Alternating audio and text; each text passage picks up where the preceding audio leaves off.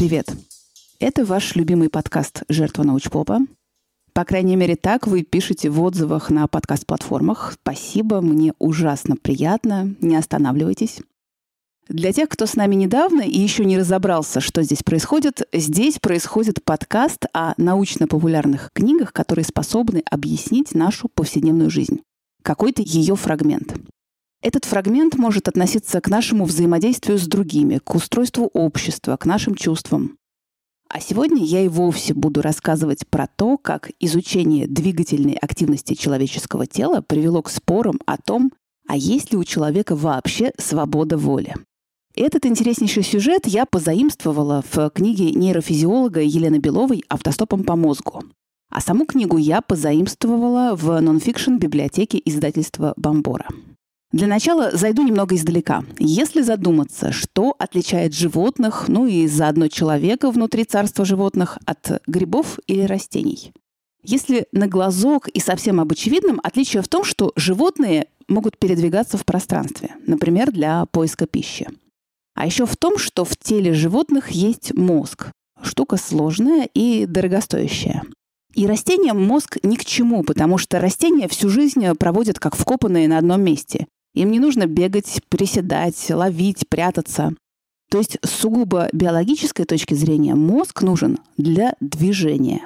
Это потом уже мы, люди, стали использовать свой мозг для изобретения анализа страданий. Изначально мозг нужен для движения. Доказательства? В отделах мозга, отвечающих за моторику, находится большинство нейронов. И множество других задач, вроде бы недвигательных, оказываются тесно связанными с движениями. Как запускается движение? Сначала мозгу нужна цель. Причем лучше одна, чтобы не тратить энергию на расстановку приоритетов.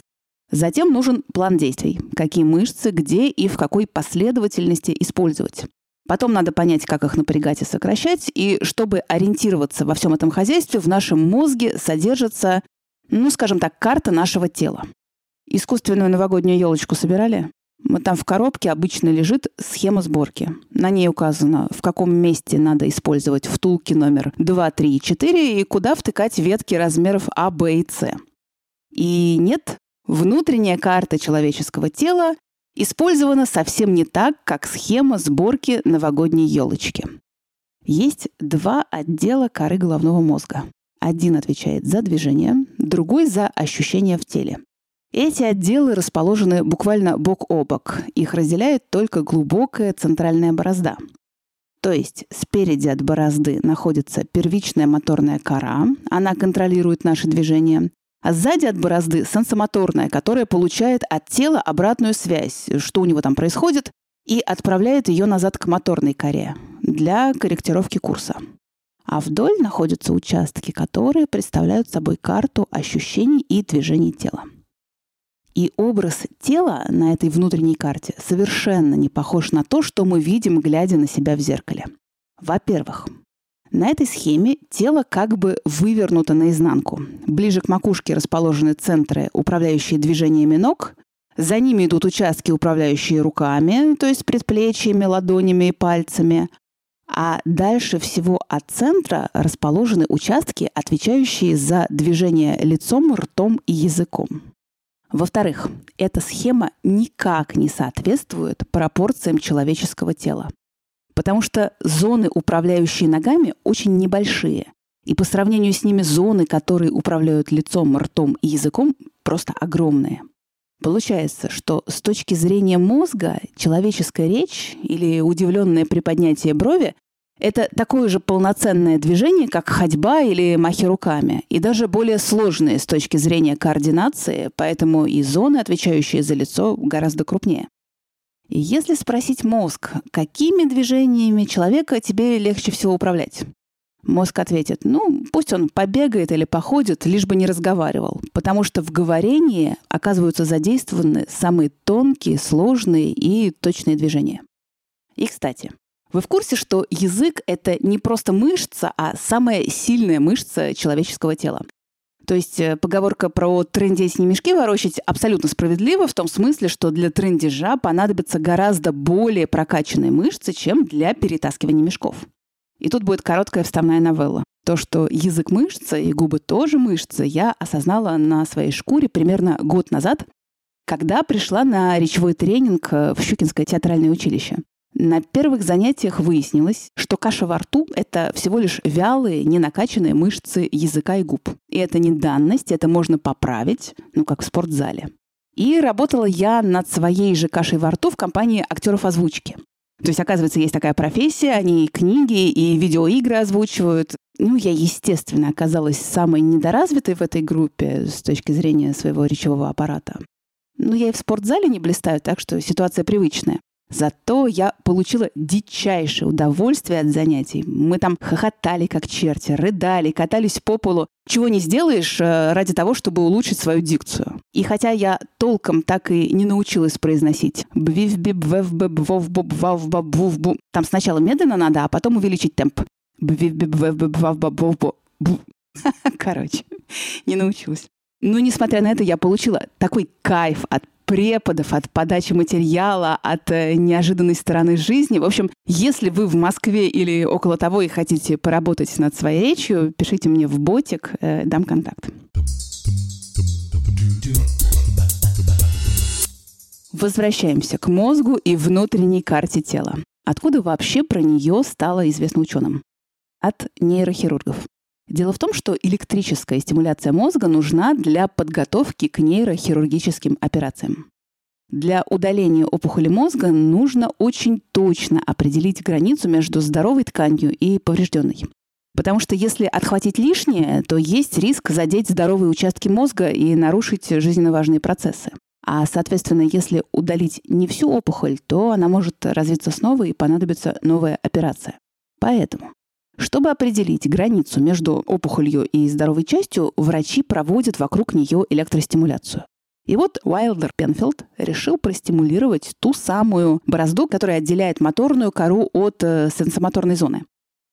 Он передвигал электрод э, вдоль борозды и просил пациентов отчитываться, какие ощущения в каких участках тела они испытывают в этот момент. Да-да, все происходило под местной анестезией. И на основе данных, полученных от 126 пациентов э, Пенфилда, его коллеге удалось составить внутреннюю карту зон человеческого тела. Ту самую, которая диспропорциональная и вывернутая наизнанку. Впоследствии представления ученых об этой карте усложнились. Оказалось, что ответ тела зависит от э, длительности электростимуляции. Короткие импульсы в 1,20 секунду и правда могут соответствовать сокращениям отдельных мышц.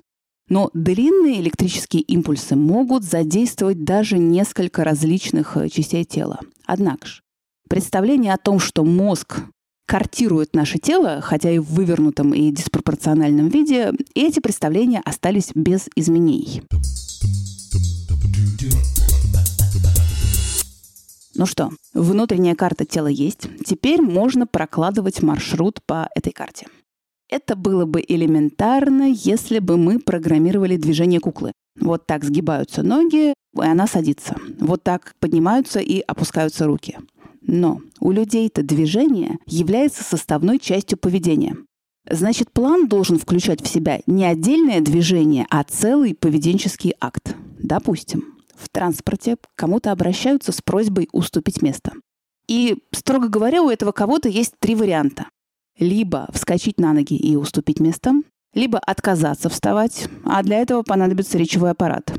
Либо вообще проигнорировать, якобы не расслышать просьбу, и тут тоже нужна работа двигательного контроля, чтобы отвести взгляд в сторону и удерживать себя в сидячем неподвижном положении.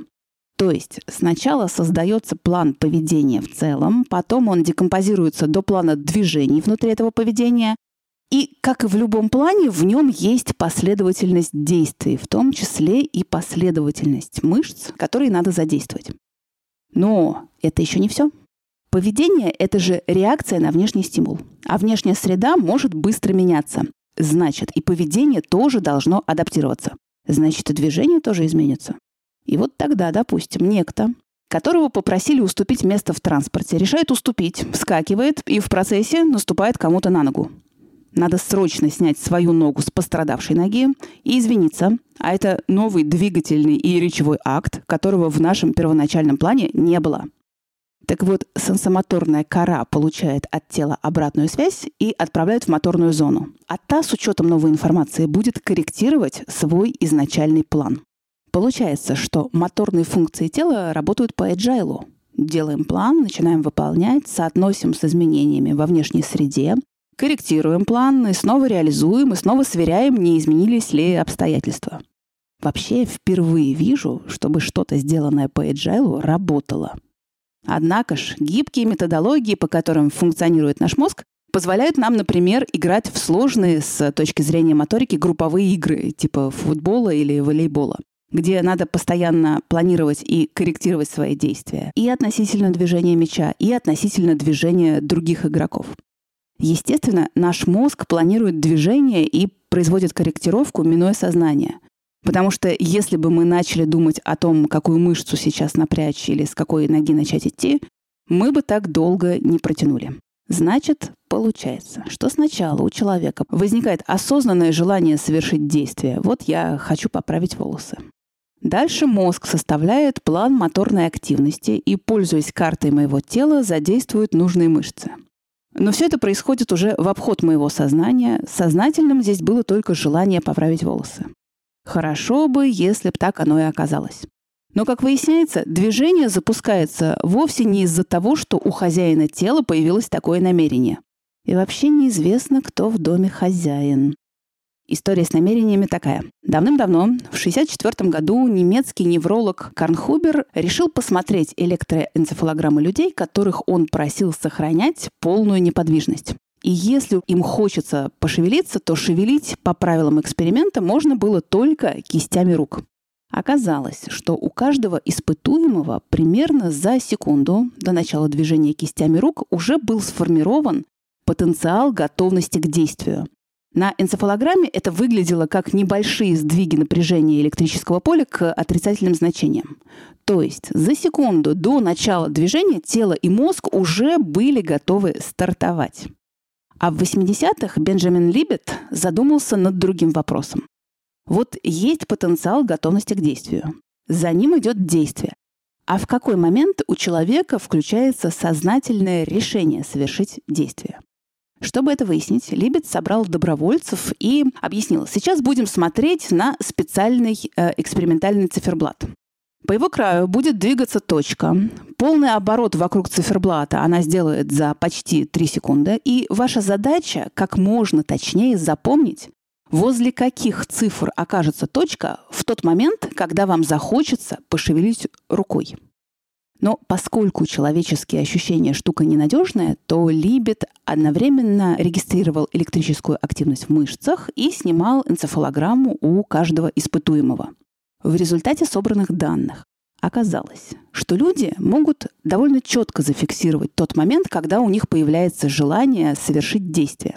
Желание возникает примерно за 200 миллисекунд до начала действия. Но кое-что появляется даже раньше, чем желание. За 350 миллисекунд до желания у человека регистрируется поздняя фаза потенциала готовности к действию. То есть это стадия, на которой движение уже запускается в теле. Получается, что сначала рука приняла решение двигаться к носу, затем примерно через 300-400 миллисекунд человек осознал, кажется, нос чешется, и через 200 миллисекунд после этого прозрения рука начала свое движение к носу. Что это значит? Что сознательное решение — это иллюзия? Что мозг сам определяет, как сейчас будет двигаться тело, и задним числом сообщает об этом сознанию? Получается, что никакой свободы воли нет, мозг занят самоуправством, да еще и манипулирует сознанием. Подождите, не делайте поспешных выводов. И не бегите бить тех, кто вам не нравится, только на основании полученных научных данных. Дескать, это ваша рука сама начала движение. У нас тот самый случай, когда интерпретация не менее важна, чем факт. Дело в том, что все эти разговоры о свободе воли в контексте эксперимента Либета зацепили многих ученых. И вопрос касался не только надежности результатов, но и того, как трактовать само понятие свободы воли. И новый взгляд на свободу воли, взгляд физиолога, был предложен в результате еще одного исследования. Как оно было устроено? Исследование проходило в три этапа. На первом этапе участников сажали перед экраном и давали задание. Когда на экранчике загорится зеленая лампочка, надо ногой нажать на педаль. На это дело есть 2 секунды, ну, то есть кучу времени. Главное — успеть нажать до момента, когда на экране загорится красная лампочка. Для участников особого смысла в этом задании не было. А вот для компьютерного софта он был. Он обучался предсказывать действия участников эксперимента по их электроэнцефалограмме. На втором этапе исследования алгоритмы оттачивались, а вот на третьем этапе компьютер начал играть против участников эксперимента. То есть им давалось гораздо меньше времени, чтобы нажать на педаль. Выяснилось, что если лампочка переключалась на красный больше, чем за 200 миллисекунд до начала движения, то люди успевали затормозить, остановить свое движение. Если у человека в распоряжении было меньше 200 миллисекунд до начала движения, то тормознуть он уже не мог, но он мог изменить траекторию движения, ну, чтобы нога прошла мимо педали. И что же нам этот эксперимент говорит о свободе воли? Что пусть даже многие наши действия инициируются вне нашего сознательного контроля, Возможно, задача человека в том, чтобы оценить эти действия, рассчитать их последствия и вовремя притормозить, если действие покажется нам нежелательным. По этой версии сознание — это такой фильтр, через который пропускаются все наши поступки. Пускай тело делает свое дело, зато разум будет э, все эти начинания оценивать и решать, давать им ход или нет. И под занавес наша рубрика «А оно вам надо?» про то, стоит или нет лично вам читать книгу «Автостопом по мозгу». Что могу сказать? Во-первых, она написана очень спокойно, очень сдержанно, ровно, без желания понравиться читателю, что-то сильно упростить или что-то усложнить. Книга эта разбита на отдельные сюжеты про устройство мозга, про зрение, слух, память, и про работу мозга в каких-то условиях. Когда мы спим, когда мы ничем не заняты, когда мы балуемся кофеинчиком или винишком. Во-вторых, книга вошла в лонг-лист премии «Просветитель» этого года. И несмотря на проигрышное, на мой взгляд, название, ну не хочу я, чтобы кто-то ездил мне по мозгам, тем более автостопом. Несмотря на это, я желаю удачи книге Елены Беловой. А вам промокодик от издательства «Бомбора» По промокоду TOLK45 латиницей капслоком можно купить аудио или электронную версию книги Елены Беловой «Автостопом по мозгу» на сайте Litres. Вот такая схема. Промокод будет действителен в течение одного месяца. А на этом прощаемся. И скоро будет новая книжка и новая история. Пока.